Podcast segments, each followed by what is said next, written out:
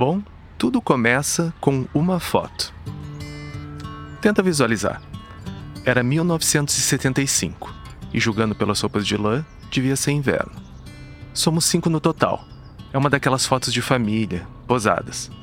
Nos cantos da imagem, com 10 e 8 anos de idade, estão minhas duas irmãs, a Audrey e a Betsy, as duas vestindo roupas bem colegiais. Mais no centro da foto, a Sônia, minha mãe, sentada num balanço de vime, no auge dos seus 30 anos, elegante, look meio anos 60. E no colo dela tem uma bolinha, um serzinho gorducho, com um mini macacão de lã amarelo. Aquela bolinha sou eu, com menos de um ano de idade. Eu estava bem acordado e com os olhos bem atentos na foto, mas eu não estava olhando para a câmera. Eu olhava era para o homem no centro da imagem, no centro da família. Um homem sorridente, de calças cor de vinho e camisa estampada debaixo de um pullover gola V. Tudo ali denunciava a moda dos anos 70. E o seu Prestes sempre foi muito vaidoso. O seu Prestes, como vocês já devem ter sacado, é meu pai.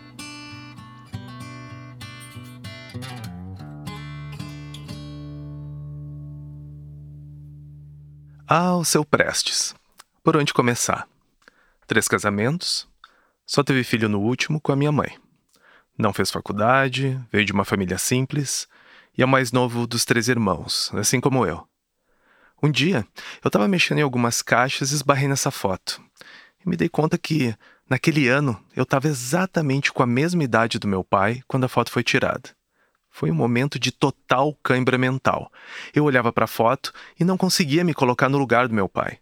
Naquele momento, naquela foto, com a mesma idade, as nossas vidas não poderiam ser mais diferentes. Ele com uma carreira linear em vendas. Eu trabalhei com design, branding, música, café, comunicação e tudo em zigue-zague. Ele no terceiro casamento e eu nunca realmente me casei. Três filhos, uma casa recém-financiada, uma ideia de que trabalho bom é aquele que dá dinheiro. Já eu acho que o mundo já tem gente demais. Acho que tem investimento que pode ser melhor do que imóveis e já larguei vários empregos que pagavam bem, mas em empresas onde os líderes tinham valores morais desalinhados com os meus.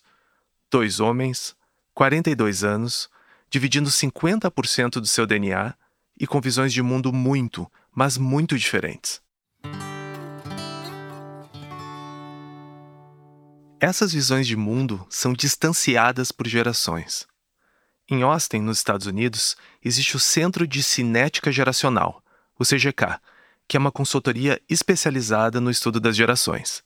Segundo eles, o seu Prestes faz parte de uma geração que leva o nome de tradicionalistas, também chamados de construtores, ou ainda, a geração silenciosa. É toda a turma nascida antes de 1945, pessoal que cresceu após a virada do século. Uma galera que viveu períodos de enorme variação econômica e também as duas grandes guerras mundiais.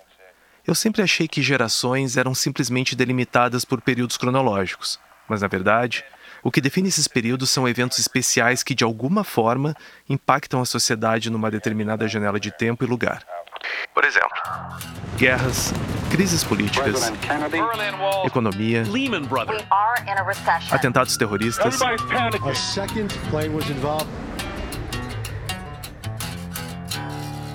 Todos esses eventos moldam a forma como a gente vê o mundo, como a gente se relaciona com o trabalho e como as pessoas acabam criando seus filhos.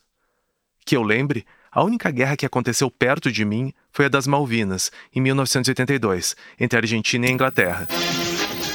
O plantão do Jornal Nacional informa. Navios ingleses bombardearam hoje de manhã posições militares argentinas nas proximidades de Porto Stanley, nas Ilhas Malvinas. Foi perto, mas não perto o suficiente para ter algum impacto por aqui. O que eu vi foi a inflação galopar, isso sim. É agora ou nunca. Os preços da Arapuã estão lá embaixo. Esta é a sua grande oportunidade de comprar o que quiser. Não perca! Somente amanhã na Arapuã, videocassete CCE, modelo 74X, por apenas três pagamentos de 1 milhão 998 mil. Eu vi o Paulo Rossi acabar com o sonho de milhões de brasileiros na Copa de 82. Marcando o terceiro da Itália. Vi o regime militar chegar ao fim com a saída do Figueiredo e lembro como se fosse hoje do movimento Diretas Já. Passeata e comício pelas diretas em São Paulo. Tem milhares de pessoas aqui. Esses eventos com certeza moldaram a minha geração aqui no Brasil.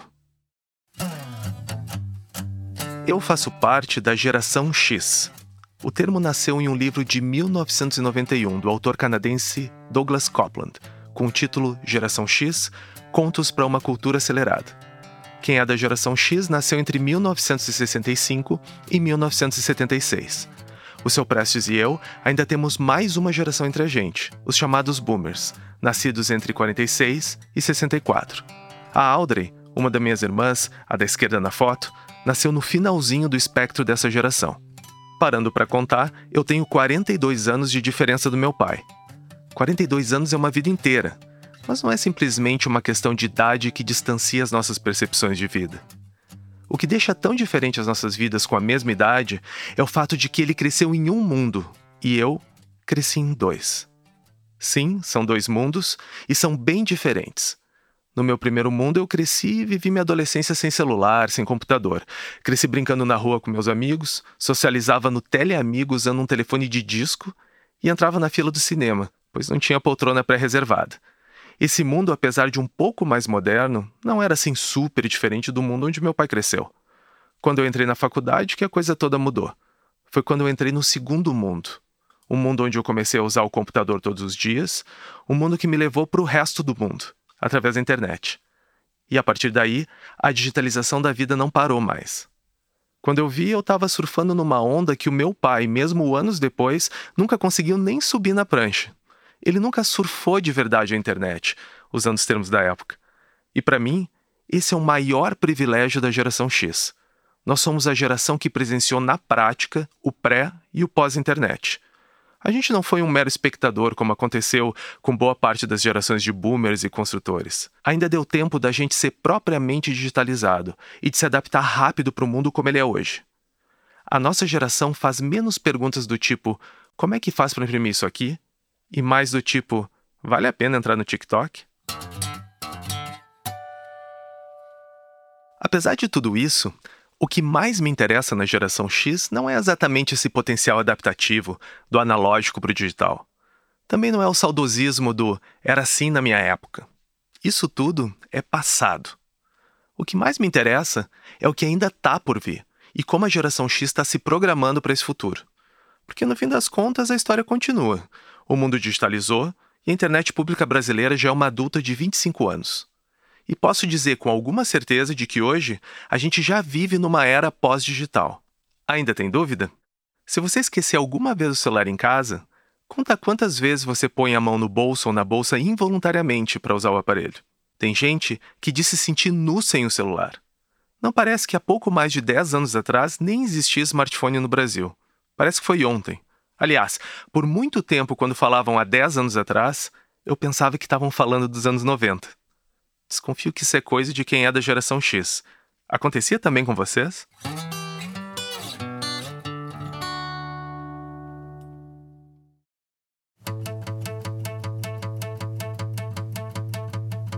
Se acontecia, agora já não deve acontecer mais. Porque a vida está passando mais rápido. É um fato. E foi comprovado cientificamente. A minha percepção é de que a nossa geração está prestes a vivenciar ainda mais uma dessas grandes revoluções. Na verdade, essa revolução já está acontecendo. A gente só está ocupado demais com o corre diário para dar devida atenção para isso. Existem três movimentos que, quando são analisados em conjunto, mudam radicalmente o modo como a gente vai viver as nossas vidas daqui para frente. Se isso tudo vai afetar a sua vida? Bom, aí vai depender da decisão que você vai tomar depois que ouvir esse podcast.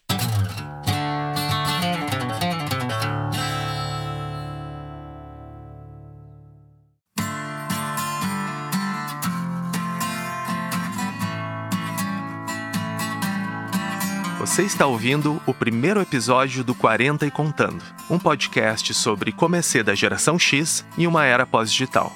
Eu sou Will Prestes e se assim como eu, você tem mais de 40 anos de idade e acha que o jogo ainda vai mudar muito lá para frente, este podcast foi feito para você. Se você tem menos de 40, tudo bem também. Aqui você talvez vai encontrar mais referência dos anos 80 do que no Stranger Things no Netflix.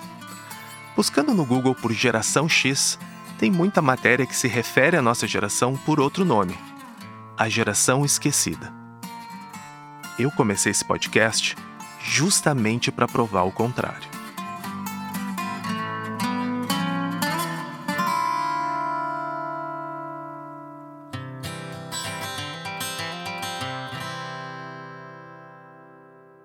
Você já percebeu que tem alguns nomes irlandeses os quais a pronúncia não pode ser mais diferente do jeito como é escrito? Quer um exemplo? Saoirse, que pronunciando em bom português se escreve Saoirse. Saoirse é o nome da atriz que fez o filme Lady Bird e que foi indicada a melhor atriz no Oscar de 2018. Oh, thank you. My, my mom's on FaceTime over there on someone's phone right now. So, hi. Um, I have no time at all to say thank Outro nome nessa linha é IFA.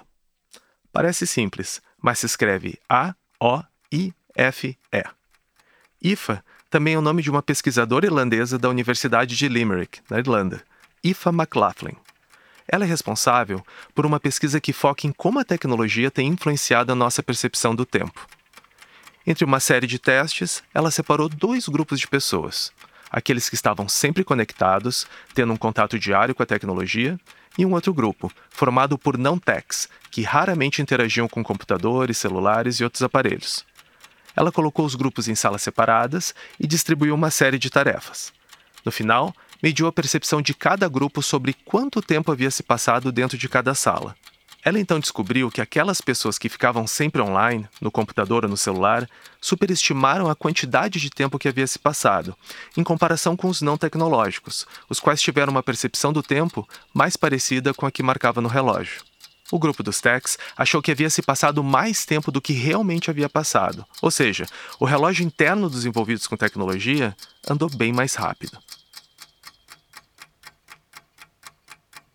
Ela concluiu que nas sociedades tecnocratas, ou seja, sociedades onde há um uso da ciência em toda a cadeia produtiva, as interações com a tecnologia acabam por acelerar um tipo de marca-passo temporal dentro da gente.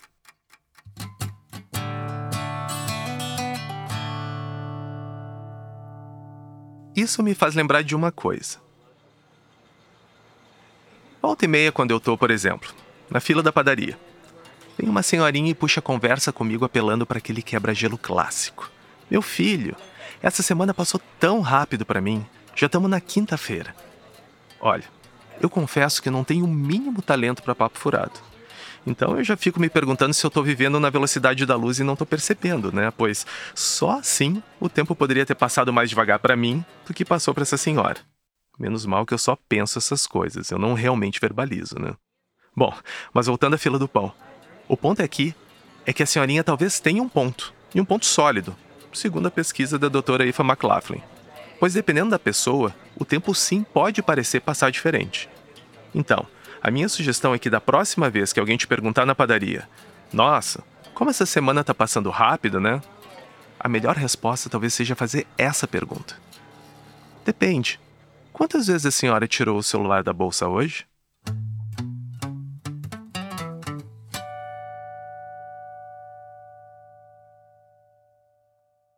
Se você perguntar para uma criança se ela prefere receber 10 reais agora ou receber um centavo hoje, dois amanhã, quatro depois da manhã, oito no dia seguinte e assim por diante, durante o mês todo, qual você acha que seria a resposta? Certamente ela vai querer os 10 reais. E não é só porque criança geralmente quer as coisas para já. O fato é que a nossa cabeça não é muito boa com pensamentos exponenciais, pois ninguém pensa muito nisso no dia a dia. Nem mesmo a gente, que lida com dinheiro o tempo todo, ia conseguir imaginar que dobrando os centavos a cada dia no final do mês, juntaria mais de 5 milhões de reais. Se você ainda não comprou sua ilha particular no Pacífico, deve ser porque não economizou desde criancinha. Um outro exemplo clássico para entender o quanto o crescimento exponencial é poderoso é você se imaginar caminhando de duas formas diferentes. Se você caminhar com passos lineares e cada passo medir um metro de comprimento, dando 30 passos, você vai andar 30 metros de distância, certo? Isso dá um pouco menos do que meio quarteirão. Agora, se você der passos exponenciais, onde a cada passada o seu passo dobra de tamanho, um metro, dois metros, depois quatro metros, oito metros e assim por diante, você sabe a distância que você percorreria com os mesmos 30 passos? A resposta é 1 bilhão 73 milhões 741 mil e 824 metros de distância, que é o equivalente a 26 voltas ao redor da Terra. Say again, please. Houston, we have a problem. Agora, troca a palavra passos por avanços tecnológicos e você começa a entender em que velocidade a evolução está acontecendo. Em 2001, Um futurista chamado Ray Kurzweil, fundador da Singularity University, escreveu um ensaio chamado A Lei dos Retornos Acelerados. Ele traz provas de que não somente algumas tecnologias progridem de forma exponencial, mas que a própria taxa de crescimento exponencial está crescendo exponencialmente. Isso é muito mais rápido do que o nosso cérebro consegue imaginar. Se a gente já percebe o tempo passar de forma mais rápida só com a quantidade de tecnologia que a gente tem hoje, imagina como vai ser com a tecnologia tomando conta das nossas vidas nesse ritmo de evolução? A geração X viveu dois mundos até agora. Nessa velocidade, quantos outros mundos a gente ainda vai presenciar? Em breve, o quebra-gelo na fila da padaria vai começar com a senhorinha te perguntando: Como tá passando rápido esse século, não acha?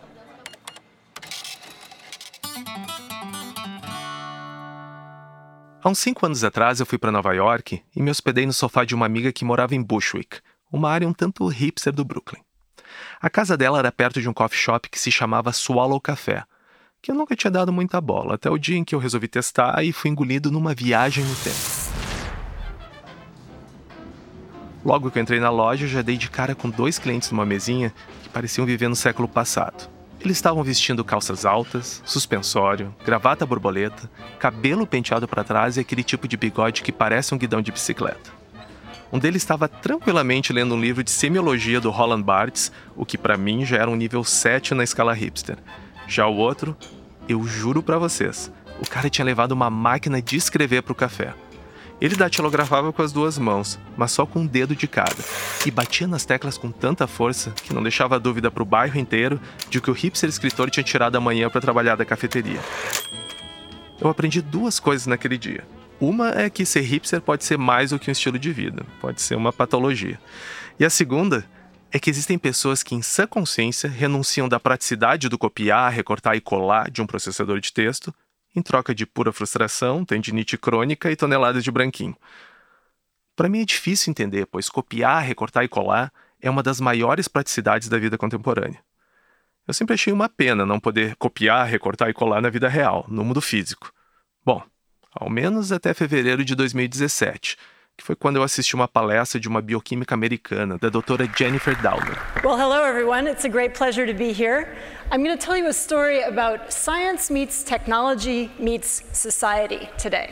No evento, uh, essa bioquímica contou que, enquanto estudava bactérias para uma pesquisa, acabou descobrindo uma das tecnologias mais revolucionárias para a evolução da humanidade e tudo mais que tem vida. A tecnologia leva o nome de CRISPR-Cas9.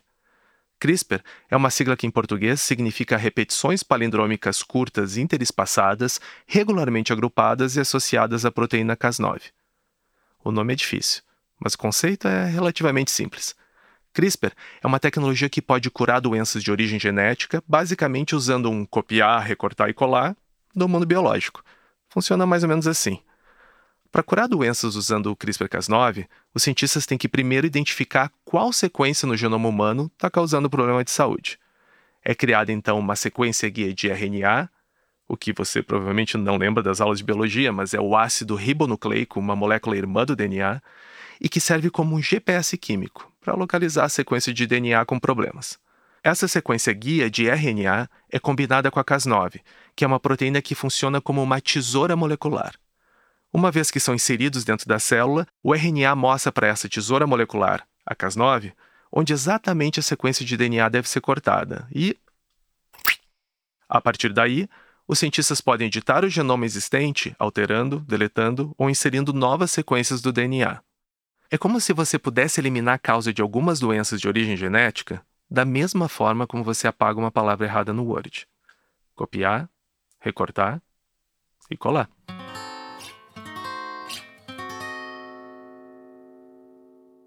Isso tudo pode até soar como roteiro de ficção científica, mas a verdade é que essa e outras terapias genéticas já estão salvando vidas. Recentemente, a mídia anunciou um tratamento usando outra técnica, chamada de CART-cell, que salvou a vida de um paciente de 62 anos. Esse paciente não respondeu bem aos tratamentos mais tradicionais contra o câncer, como quimioterapia e radioterapia, e acabou aderindo a esse tratamento experimental. Com prognóstico de vida de menos de um ano, tumores se espalhando pelos ossos e vivendo à base de morfina, foi uma surpresa ver que após quatro dias de tratamento, as dores desapareceram e em sete dias ele já estava caminhando de novo. A remissão do câncer foi massiva. Já o diagnóstico de cura só vai poder ser dado após cinco anos de observação. Ao meu ver, esse cara nasceu de novo, aos 62 anos. E se você acha que tudo isso aconteceu lá em Boston, Massachusetts, se enganou. Foi trabalho dos médicos e pesquisadores do Centro de Terapia Celular da FAPESP USP, aqui do ladinho, em Ribeirão Preto. É o futuro batendo na sua porta.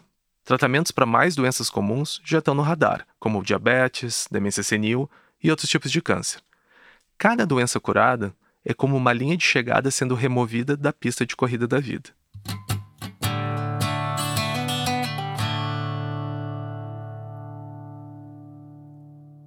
O que você vai ser quando crescer? Eu fui perguntado sobre isso inúmeras vezes quando eu era criança. E eu duvido que meu pai tenha respondido alguma vez quando era pequeno. Quero ser representante comercial de uma editora de revistas. Na geração dele, mais do que na nossa, tinha menos estrutura, menos estudo, e a vida meio que ia te levando para um caminho profissional. Já a geração X talvez ainda tenha a chance de revisitar essa resposta e múltiplas vezes, entretanto numa versão 2.0 da mesma pergunta. O que você vai ser enquanto viver? Desde 1840, a cada ano que passa, bebês vivem em média três meses a mais do que bebês que nasceram no ano anterior. Na Suécia, no mesmo ano, a expectativa de vida das mulheres era de 45 anos. Hoje, é de 83. E não é uma estatística apenas de países ricos. O gráfico é ascendente para o mundo todo. Com a tecnologia tomando impulsos exponenciais em áreas como das terapias genéticas, do CRISPR-Cas9, CART-cell e outras descobertas, essa curva talvez ainda fique mais íngreme. Hoje, a expectativa média de vida no mundo é em torno de 71 anos. No Brasil, a média é de 75 anos e meio, segundo o IBGE. Não é difícil imaginar um futuro onde vai ser comum viver 100, 130 ou até 150 anos e vivendo com saúde. Isso significa 30, 60, talvez 80 anos a mais de vida ativa. E agora? O que, você faz com todo esse tempo a mais de vida? Eu penso em duas estratégias. Uma é olhar para a régua da vida com as etapas que a gente tem hoje: infância, adolescência, vida adulta e velhice, e adicionar novas fases lá no final. Pós-velhice, anos prateados, anciões da ciência. Sugestões? O problema com essa estratégia é que ela não tira um maior proveito da vida de um modo uniforme. A vida continuaria igual, apenas com mais tempo durante a fase mais madura. Agora, vamos pensar nessa segunda estratégia uma onde a gente mantém as mesmas etapas da vida, só que prolongando cada etapa em si, com o objetivo de viver a vida com mais profundidade. Vamos começar com a exceção. A infância parece ser a única etapa da vida que está naturalmente encurtando. Há estudos que mostram que as crianças estão entrando na puberdade mais cedo do que nunca. O motivo ainda não está claro. Agora, imagina que ao invés de passar voando pela escola até os 17 anos, com aquela pressão imensa de decidir que profissão você vai escolher, você pudesse experimentar opções até os 30 anos de idade. Você estudaria várias disciplinas, faria estágio em diferentes áreas, talvez em diferentes países e culturas, até obter informação suficiente para escolher no que gostaria de se dedicar a fundo profissionalmente. Mais ou menos como um trainee, só que ao invés de passar por diversos departamentos da empresa, você passaria por diversos departamentos da vida. Passado dos 30 e continuando até os 50 ou 55, você praticaria sua primeira carreira. Talvez com foco em acumular dinheiro, fazer reserva para o futuro, talvez ajudar no estabelecimento dos filhos. Já a sua segunda carreira, por volta dos 60 anos, poderia ser um movimento mais dedicado a propósito, em gerar um valor maior para a sociedade e saciar desejos mais pessoais, de significado. Essa etapa levaria mais uns 20 anos. E quando você chegasse lá pelos 80, com saúde plena, aí sim você começaria a desacelerar um pouco. Eu não falo de aposentadoria do jeito que a gente pensa hoje, pois você estaria extremamente funcional e com disposição. Mas algo como reduzir o número de horas de trabalho para poder dividir uma fatia maior do tempo com amigos e com a família. Você poderia passar uns 40 anos nesse movimento de desaceleração. Poderia, inclusive, se fosse interesse, arriscar uma terceira carreira. Algo sobre uma vontade ou curiosidade que ficou pendente lá atrás. Pensando nesse cenário, eu pergunto de novo: o que você vai ser enquanto viver?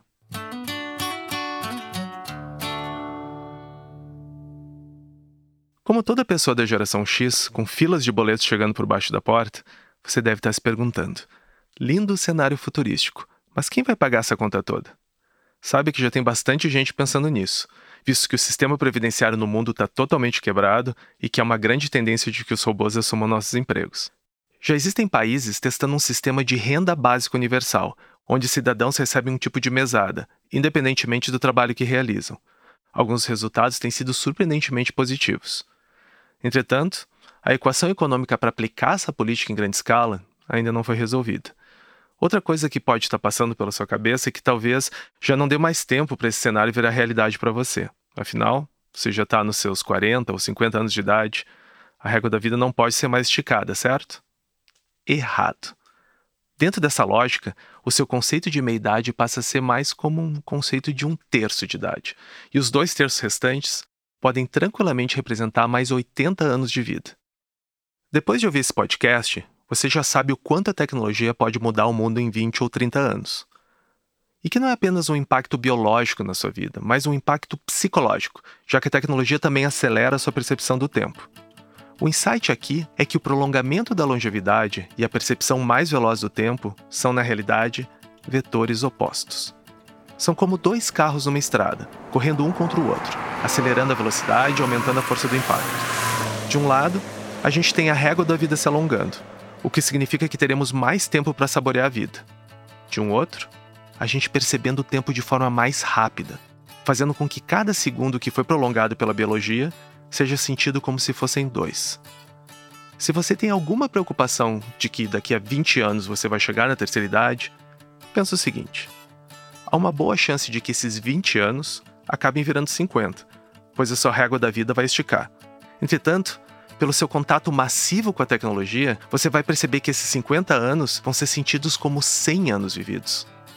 Garantir que esses 100 anos sejam mais prazerosos do que sofríveis depende das escolhas que você está fazendo hoje.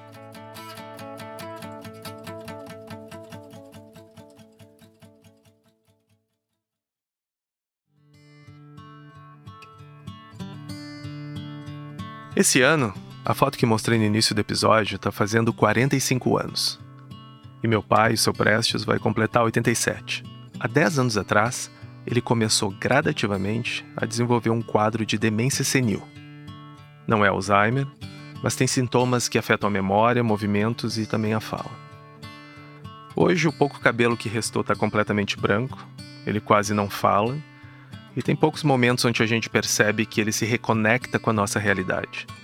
A tal aceleração exponencial da tecnologia não foi veloz o suficiente para mudar o cenário dele, ou da geração dele. Mas eu vejo Prestes como um campeão Afinal, ele já ultrapassou 12 anos da média de longevidade brasileira e construiu bastante coisa durante a vida. Isso me faz pensar mais ainda o quanto a geração X é privilegiada de ver e viver todas essas revoluções que estão acontecendo no mundo. E por falar em revolução, lembrei que acabei não falando como essa nova revolução se chama. Vou confessar que eu não falei porque na verdade eu não tenho nome para ela, mas eu estou super aberto a sugestões. Quando eu estava escrevendo o episódio, eu pensei em chamar de Revolução X. Mas depois eu descobri que Revolução X é o nome de um videogame de arcade que foi lançado em 94. O jogo acontece numa versão distópica dos anos 90. Na história, a banda Aerosmith é sequestrada por uma aliança corrupta do governo e o objetivo do jogo é encontrar e resgatar todos os integrantes, usando rifles, que ao invés de balas, atiram CDs. A história desse jogo não faz o menor sentido, e você estava achando que o futuro que eu descrevi aqui no podcast que era surreal.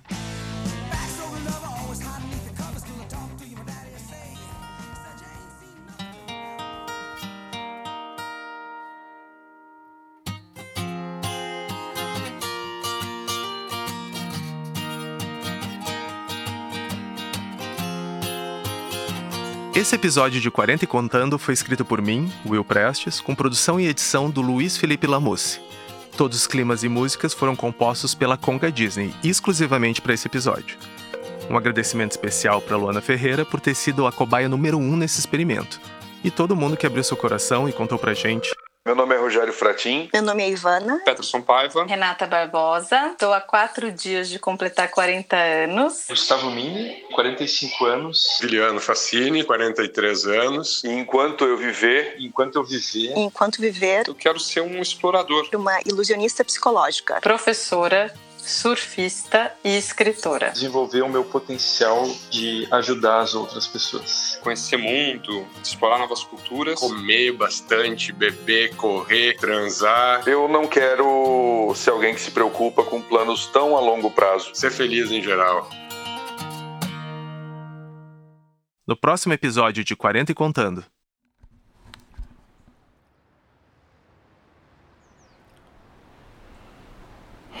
Acabei de chegar em casa. Hoje foi meu primeiro dia na piscina. Depois de três meses de espera. E. Apesar de ter começado um pouco mais tarde, foram oito, nove horas nadando. Só hoje. No primeiro episódio do 40 Contando, eu falei de um futuro cheio de tecnologia e esperança para toda a humanidade. Mas será que isso está ao alcance de todo mundo mesmo? Saiba como uma piscina super inclusiva pode ajudar muita gente sem grana a nadar nessa nova vida pós-digital. Quer saber mais? Te espero no próximo 40 e Contando.